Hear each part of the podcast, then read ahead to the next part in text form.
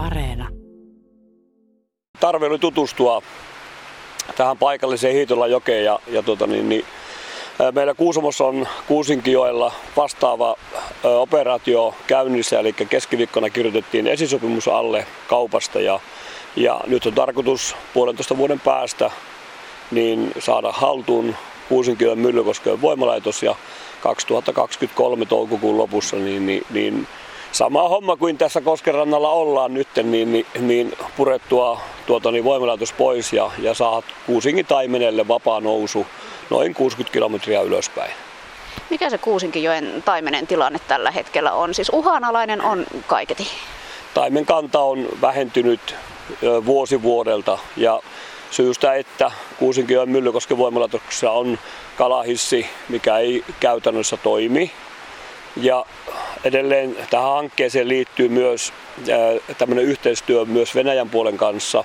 Ja tarkoitus on nimenomaan se, että yhdessä Venäjän kanssa keskitytään tähän niin sanottu poikastuotantoon, eli saada uudestaan taimenkanta nousemaan ja, ja myös tähän Venäjän puolen kalastukseen ja myös meidän oman puolen kalastukseen. Ja muutama vuosi ollaan varmasti siten, että ei niin paljon verkkokalastusta ole, eli rajoitetaan kalastusta, jotta saadaan taimenkanta nousuun. Eli kun täällä Hiitolajoella esimerkiksi tämä Suomen puolella äärimmäisen uhanalaiseksi, uhanalaiseksi luokiteltu järvilohi, niin se nousee siis tuolta Venäjän puolelta Laatokasta tänne Suomen puolelle, niin onko se siellä Kuusinkijoilla siis myös niin, että taimen sieltä Venäjän puolelta kulkee vai mikä se suunta siellä on?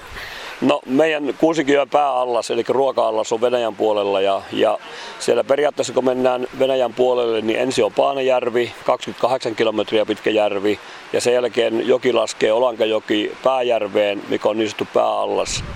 Ja nyt tämä meidän hanke, eli Kuusinkyky kuntoon hanke poistaa tuo Myllykosken voimalaitos esteenä, niin siihen myös kohdistuu yhteishanke Venäjän kanssa. Eli tarkoitus on aloittaa yhdessä Venäjän puolen kanssa niin tämmöinen yhteinen hanke tämän taimenen eteen, että, että saahan kannat nousuun. Matti Aikio, nyt tosiaan ollaan tässä Hiitalanjoella Kangaskosken varrella katselemassa ja kuulostelemassa, kun koski siinä nätisti kuohuu, niin miltä tämä nyt Kuusamon miehen silmiin näyttää?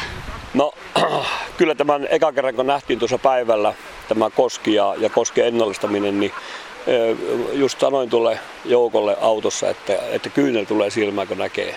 Koska on tämä, tämä on tosi hienoa ja itse tosi innokkaana kalamiehenä ja, ja kalojen niin, niin sanottuna jopa pelastajana Kuusamossa varsinkin, niin niin kyllä se ihmismieli liikuttuu siitä, että, että kalat pääsee sadan vuoden jälkeen nousemaan täällä niin ylöspäin, niin se on tosi hienoa. Olette tosiaan käynyt näitä Hiitolanjoen voimaloita ja patoja ja kosken kunnostusta katsomassa, niin mitäs eväitä nyt sinne Kuusamoon sitten tältä reissulta lähtee? No tässä nyt päiväaikana Rautjärven kunnanjohto on ottanut meidät hyvin vastaan. Kiitos heille siitä tosi paljon. Ja, ja tuota niin, niin, ää, sitten tämän nousuhankkeen vetäjä Matti Vaittinen on myös täällä mukana. Eli Matti on ja sitten tuo Teppo Säkkinen plus meidän maa- ja metsätalon ministeri niin on auttanut tosi paljon siinä hankkeen alkuvaiheessa ja, ja nyt varsinkin täältä tänään niin ollaan saatu ää, kustannusrakenteeseen liittyen niin tosi paljon uutta tietoa sama homma ennallistamiseen, eli näiden, mistä kautta saadaan niin sanottuja hankerahoituksia meillekin myös.